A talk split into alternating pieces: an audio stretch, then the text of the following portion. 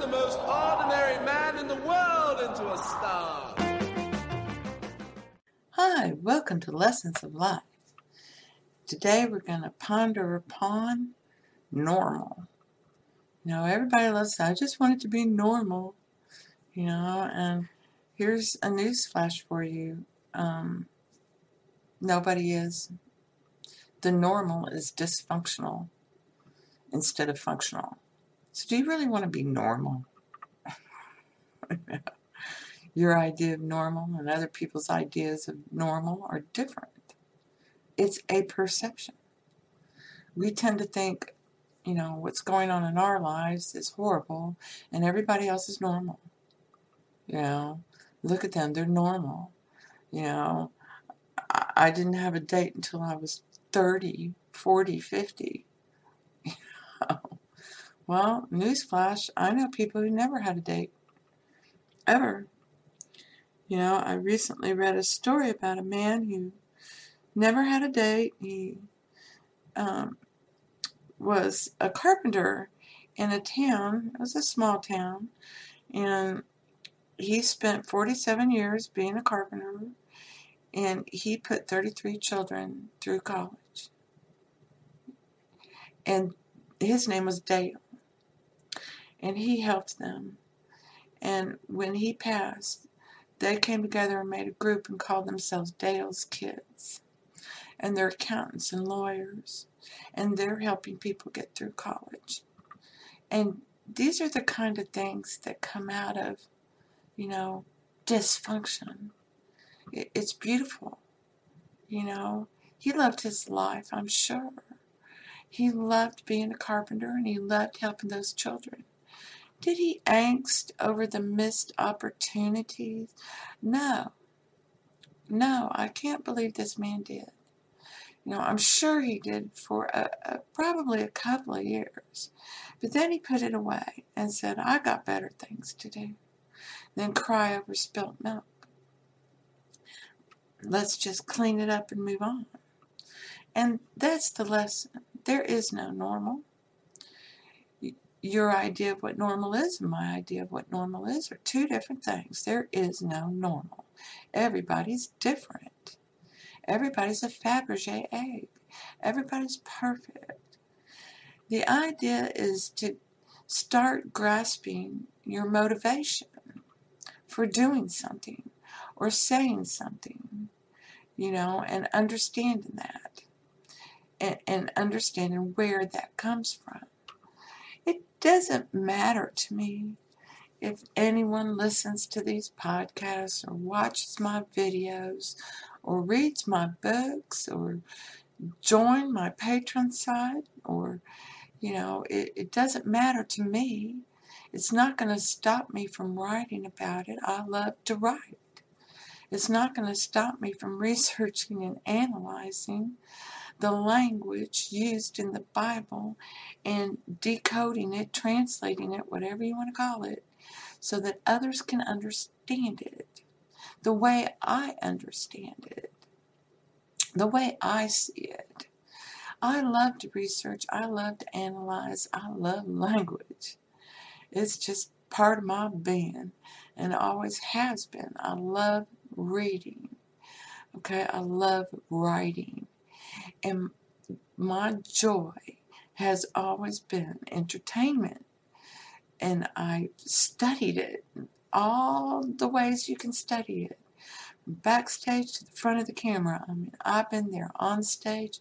I've done it all, you know, from being a model to being to the director to being the prop manager to being the star of the show. I've done it all you know, and it's the same with the writing, you know, and researching and analyzing. And when computers came out, I just applied that same thing to, to them, you know, and I came to love computers. And nobody could tell me I couldn't. And I've always loved math, you know, the beauty of math it's beautiful. It's creative. You can do it this way to get to the same answer, or you can go do it that way to get to the same answer. And when I discovered vortex mathematics, it was just amazing. It was wonderful. Oh my Lord. Because I love the common denominator. Get me to the root of the problem. That has been my life. I don't want to hear all your details. What's the problem? Okay? Don't, you know, I don't want to hear all that. What's the problem? You know, and then we would Sherlock Holmes it out. And this is why I just fell in love with Steven Moffat and the doctor and the way he wrote it. Because he was always like, you know, okay, let's look at it, analyze, theorize, and hmm, let's think about it. You know, and most people just won't do that. And it's understanding there is no normal except you're normal. You know, and normal is whatever you think it is. You know, that's comparing yourself to others is what that is. And you don't compare yourself to others, that's apples to oranges. Both are wonderful and delicious. You know, different kind of taste and juice taste and stuff, but texture, but still delicious. Delicious fruit. And so it's the same thing. Delicious, wonderful people. You know, different textures, different flavors, but they're all beautiful people. Okay, they are. They all think they're good, doing good. And we're all part of humanity. And that's the baby. You know, you're blessed. You're blessed.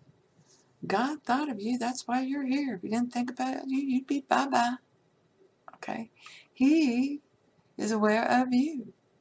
And now you are becoming aware of Him.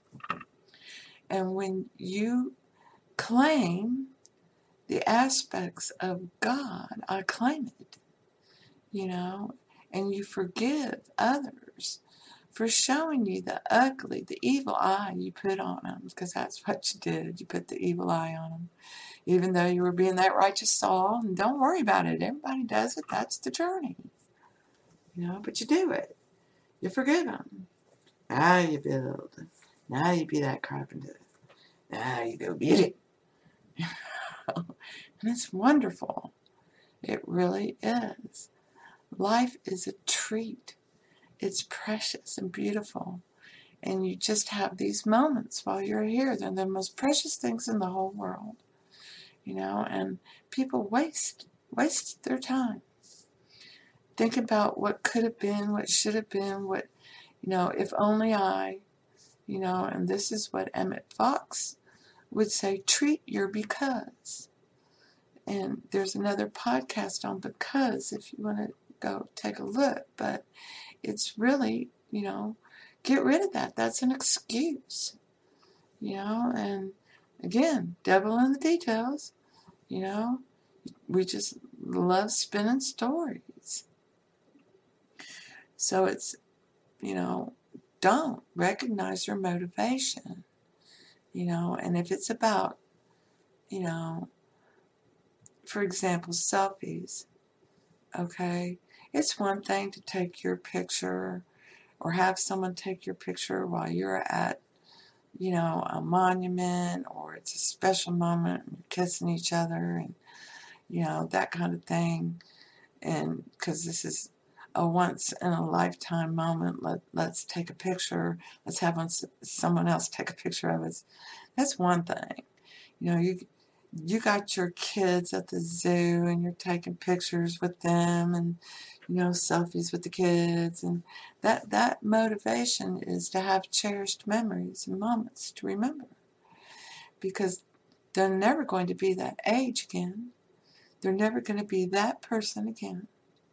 Okay, that you only have this moment, and I remember when I, I pointed this out to my husband many moons ago, living objectively, and. Uh, our son had just started playing baseball and he was just super serious about it. He just loved his baseball from the time he was two years old. You know, I want to play that. I want to play that. I want to play that. Okay. and he meant business. I got him that uh, Teenage Mutant Ninja Turtle green and yellow glove. And he, he, you know, didn't want anything to do with it. It didn't look like the real gloves. He wanted the real glove, you know. And then the kids in the neighborhood, we lived in a cul-de-sac, invited him to come out and play baseball.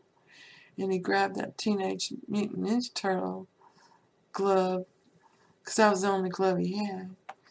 And bless, you know, their hearts, the little boy next door who had invited him out, you know, gave him his glove, told him put that glove up.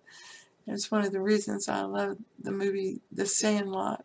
Kind of lives that a little bit, you know, and those kids stole my heart for inviting my son out to play because he was only three, you know, and they'd been watching him for a year, just drooling at him, you know, I, I want to play. And they let him and they helped him. And it was my son's first baseball practice on a real team. And it was at the local elementary in the neighborhood we lived in. And my husband came home, he's an iron worker. Hi, honey, I'm home. Great. We've got baseball practice in an hour. You know, and he started moaning and groaning about it. And I was cooking dinner, and I just you know, banged the spoon down, turned off the oven, uh, turned off the stove. And he goes, What are you doing? I was like, He has to be at baseball practice in 15 minutes. You obviously are not going to take him.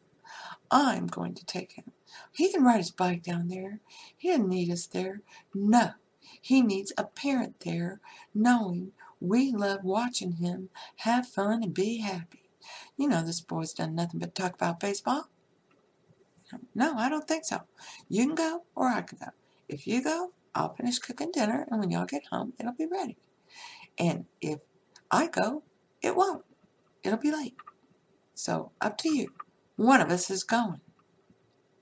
And he's, oh, all right. You know, and he was real. He did not want to do it, but he did it. So he takes our son down there and he meets the coaches, you know, and my son's having such a good time. And they invited my husband to help them. And by the end of the practice, he was Coach Mike, you know, and he put down the beers and started being Coach Mike, the baseball coach for little kids and teaching them how to play baseball.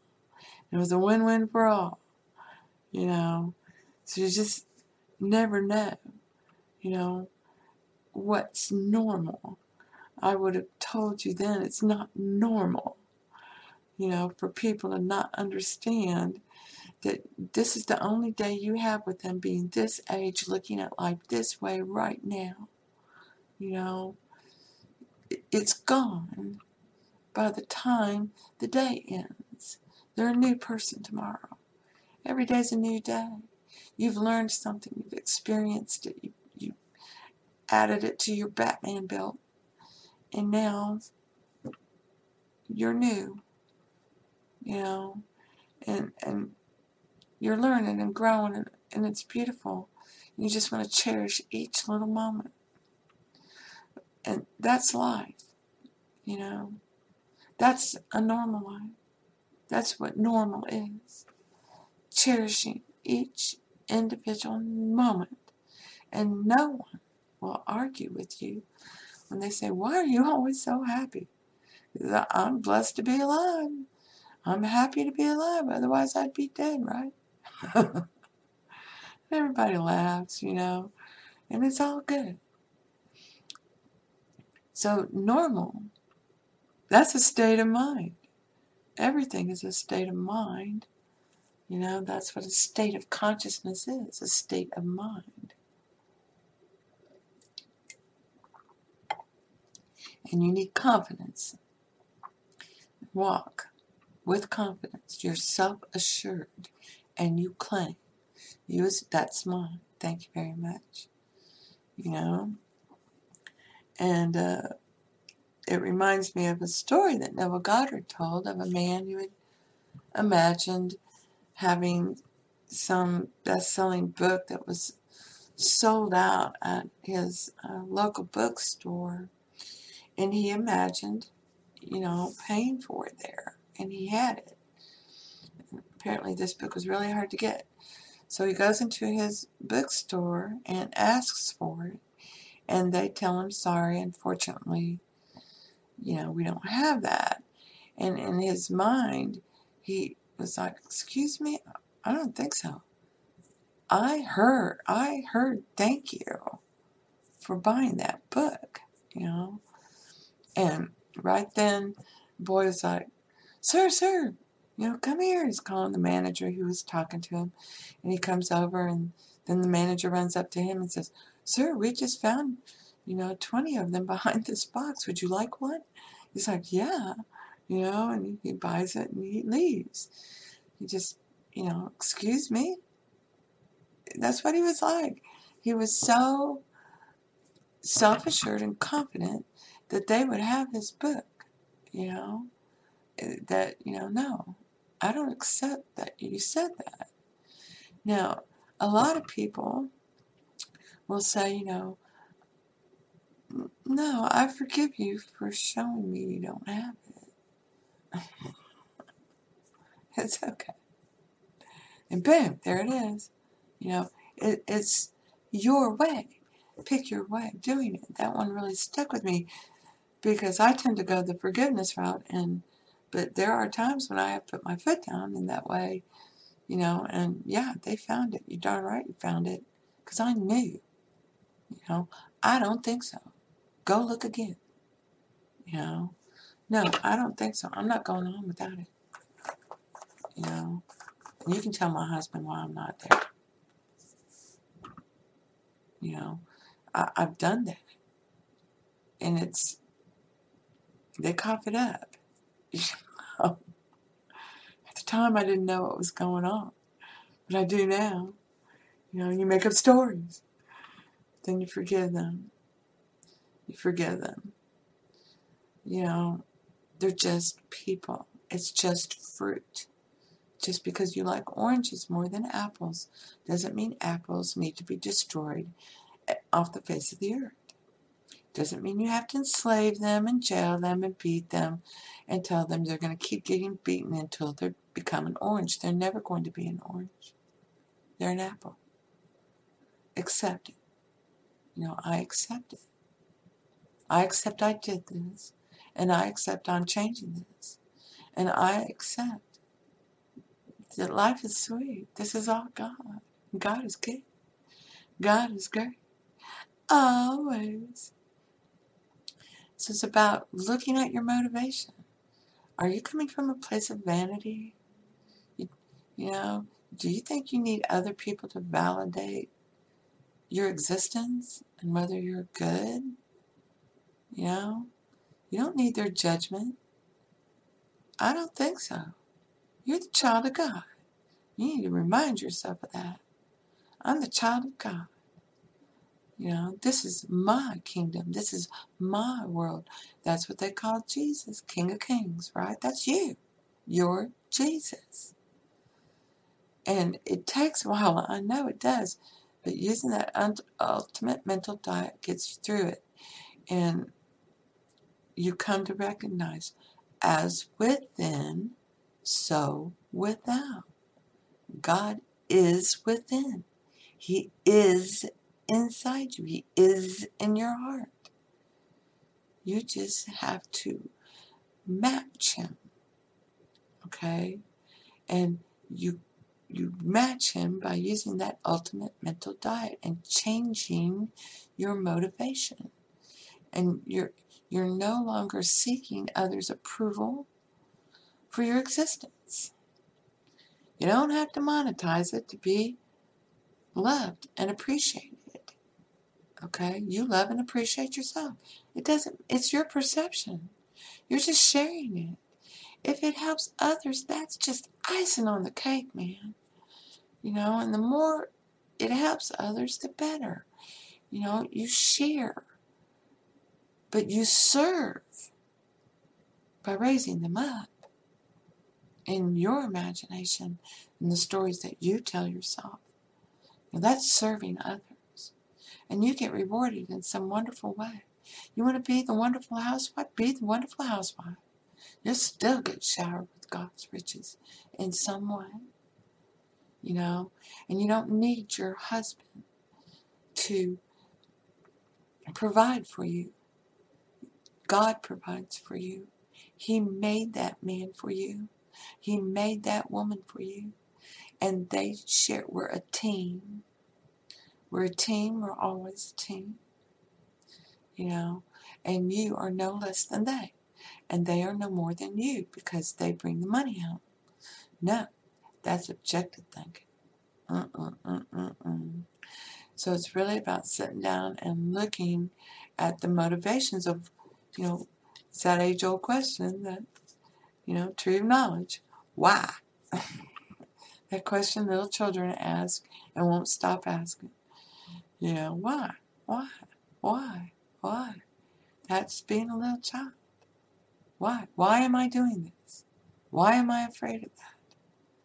Why did this happen? You know, why? You know, and you get the answers. You can also, you know, use that. Why is it I get so much money all the time? It's so wonderful. You know, that's flipping that old, you know, why is it crap happens to me all the time? why is it that wonderful things are always coming into my life? Why is it that opportunity knocks on my door all the time? You know, why? Why, why, why? So, you know, think about it and start asking yourself, why? Hope this helps. Blessings to you. And thank you. Thank you for being you.